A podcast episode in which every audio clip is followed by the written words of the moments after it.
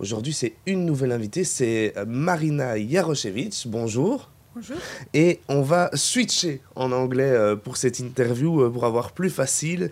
Je termine mon introduction. Donc, vous venez de Promote Ukraine. et Vous êtes Head of Advocacy chez Promote Ukraine. So, what is the role of Promote Ukraine?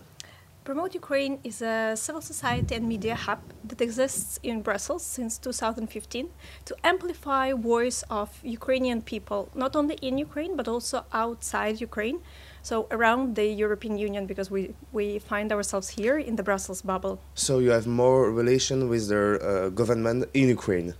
Uh, that as well, but we try to facilitate contacts bo- both ways. So to explain the EU to Ukrainians and to explain Ukraine to the Europeans. Of course, we can talk about the uh, the situation in Ukraine. So, uh, how do, would you uh, describe this situation in Ukraine? Yeah, um, well, 24th of uh, uh, February, we all woke up to a new reality. We talked about it for a long time that uh, Putin is not to be trusted and that um, he would not amass, he would not uh, build up his troops on the border just uh, for tricking people or for blackmailing, that there would be something. However, what we didn't anticipate is the scale of invasion. So, situation as of today is uh, really horrible because he started with the, and here by he I refer to Putin.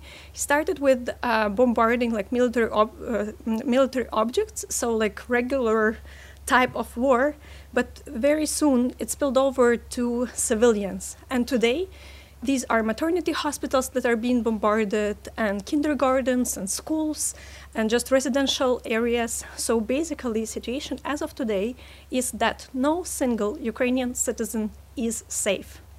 Uh, the bomb can, the rocket can, can, can fall on any building. No one is protected. No one is secure. And how is the situation in the neighboring countries, maybe in the European countries, just further uh, Ukraine? Um, I think situation is also difficult on two fronts. So first of all, countries like Poland, like Baltic states, and namely we're talking here about Latvia, Lithuania, and Estonia, as well as Slovakia, Hungary. So all our neighbors, they also feel threatened. So they know that they are next in line.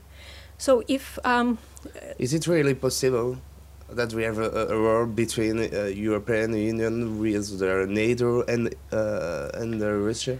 Putin will go as far as we allow him to.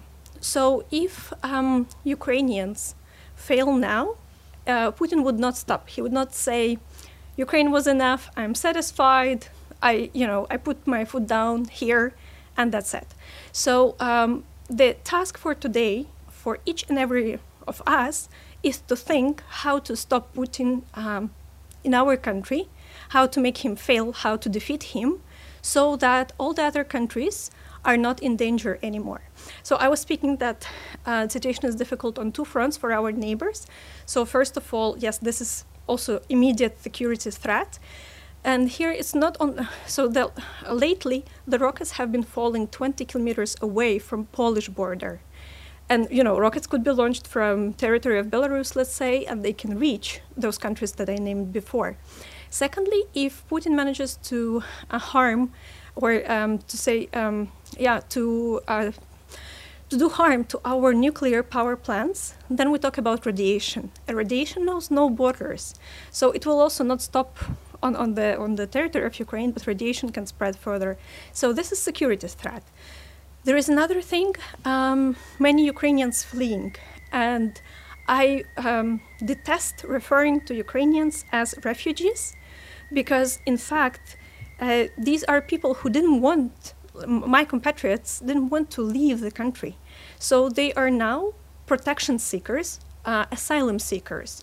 But they are not, not those who are just like looking for a better place of life. They are those who are fighting for their life, fleeing just to, to have shelter and to rescue their families. And, but um, normally, every Ukrainian wants to be back and wants to rebuild the country and wants to prosper, like wants to see our country prosper. And how we can how can we help the people, the maybe the refugees who are coming just in Belgium, in Brussels, for example? So there, because we're talking about Brussels particularly, we should talk about three levels on which we do advocacy.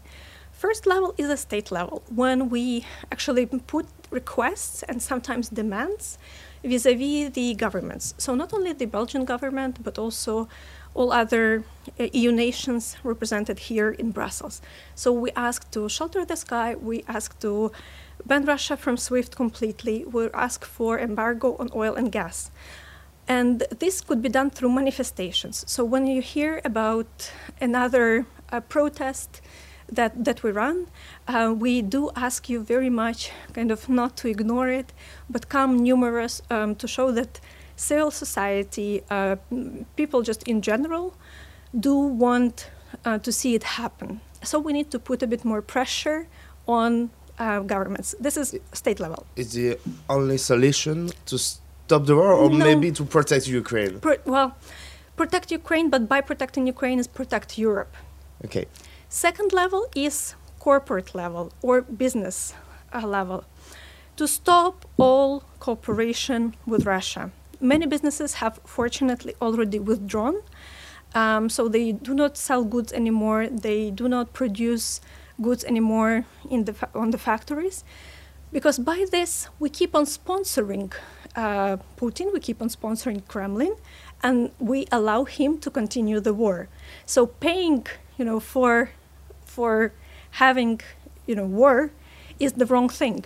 So on a corporate level, uh, we should do whatever possible to um, stop cooperation uh, in economic terms, in business terms. It should not be business as usual anymore.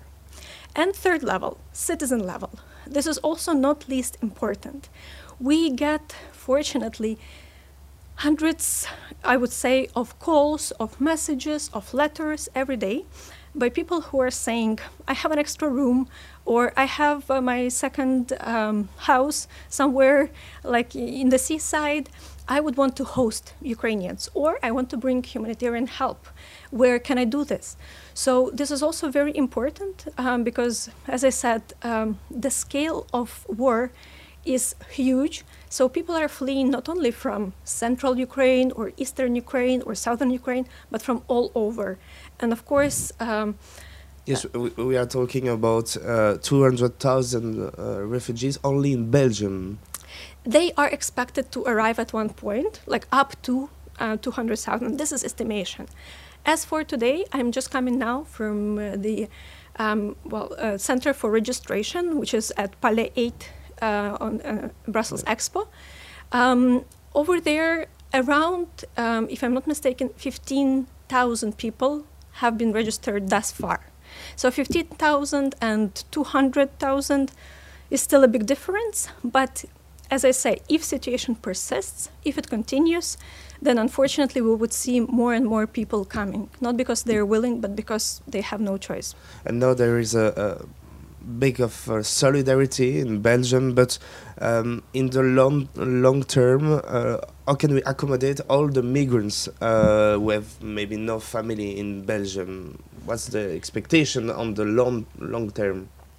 Um, here, I think the EU uh, in general and Belgium in particular already has vast experience um, due to migration crisis of 2015 and also uh, prior waves of migration. So fortunately, um, the system is there; it's in place. Um, there exist numerous um, well integration programs, language courses. Um, you know, help with the with the job search through. I wouldn't name the agencies, but you all know them. So fortunately, it's already in place. I think what is needed is just the adjustment, uh, because never before, uh, let's say, services were provided in our native language, Ukrainian. So Russian is what normally you could kind of get or expect, but of course for us it's very hurtful um, to be running away from aggressor as Ukrainians, and then um, through like in our process of integration elsewhere.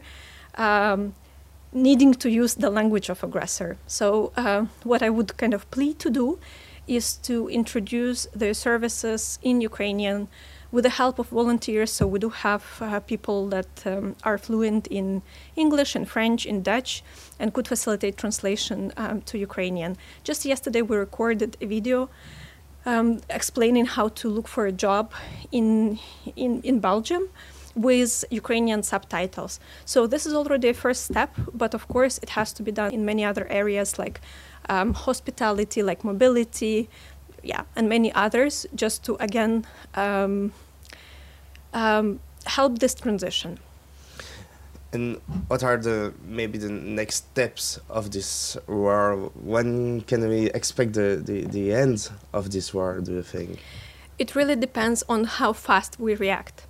Uh, to my mind, what is going wrong in all this narrative is that mm, here in Europe, in Brussels and Belgium, we see uh, people coming, and we obviously want to help those who, who we see who are coming.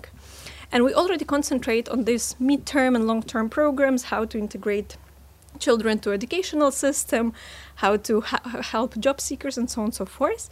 But by this, we very often bypass um, the reality.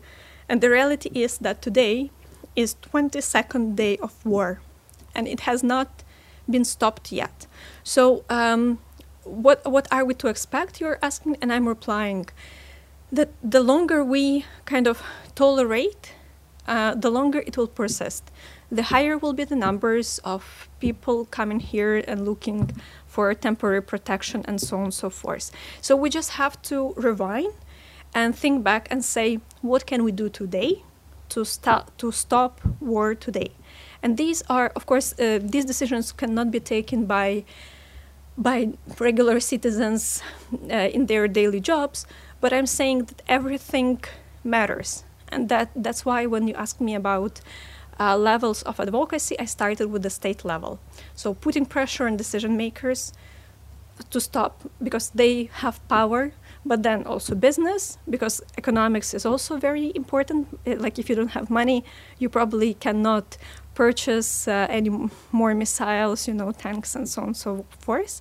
And then third level, yes, do help people whom you face, like on a personal, on an individual basis. But when will it stop? As soon as we take all the three measures and not just pick and choose one.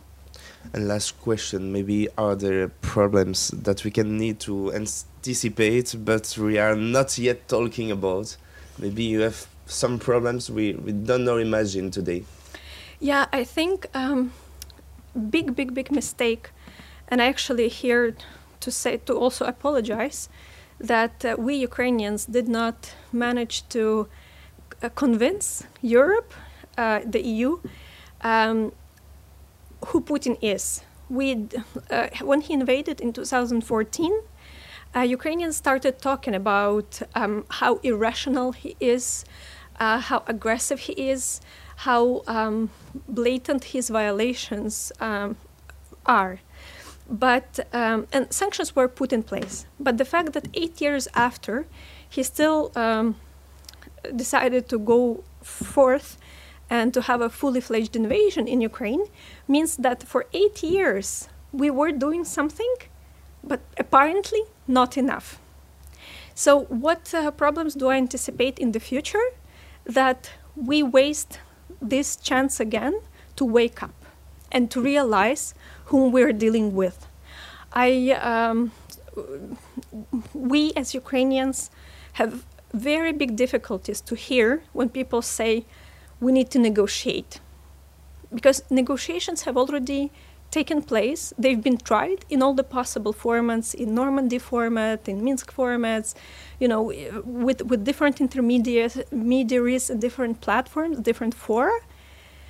Yet, we fight today physically. So this is uh, why I think that the big problem could be not to realize and not to understand what Putin is further capable of, and to be uh, applying our European mindset of values of human dignity, of protection of human rights to his siege, which is totally wrong because he has no regard for human life and human dignity. So, um, how to avoid it is to actually, um, this second time, see that uh, we were not joking, we were not kidding, we were not uh, trying to uh, just uh, how do you call it like call wolf wolf, you know, uh, and, and um, call everybody to our rescue. No, this is not a question only of Ukrainian independence or sovereignty uh, or yeah, let's say democracy, but it's a question for entire Europe to wake up and to realize whom we are dealing with. Marina uh, Yaroshevich, thank you. Uh, you are the, the head of advocacy in Promote Ukraine.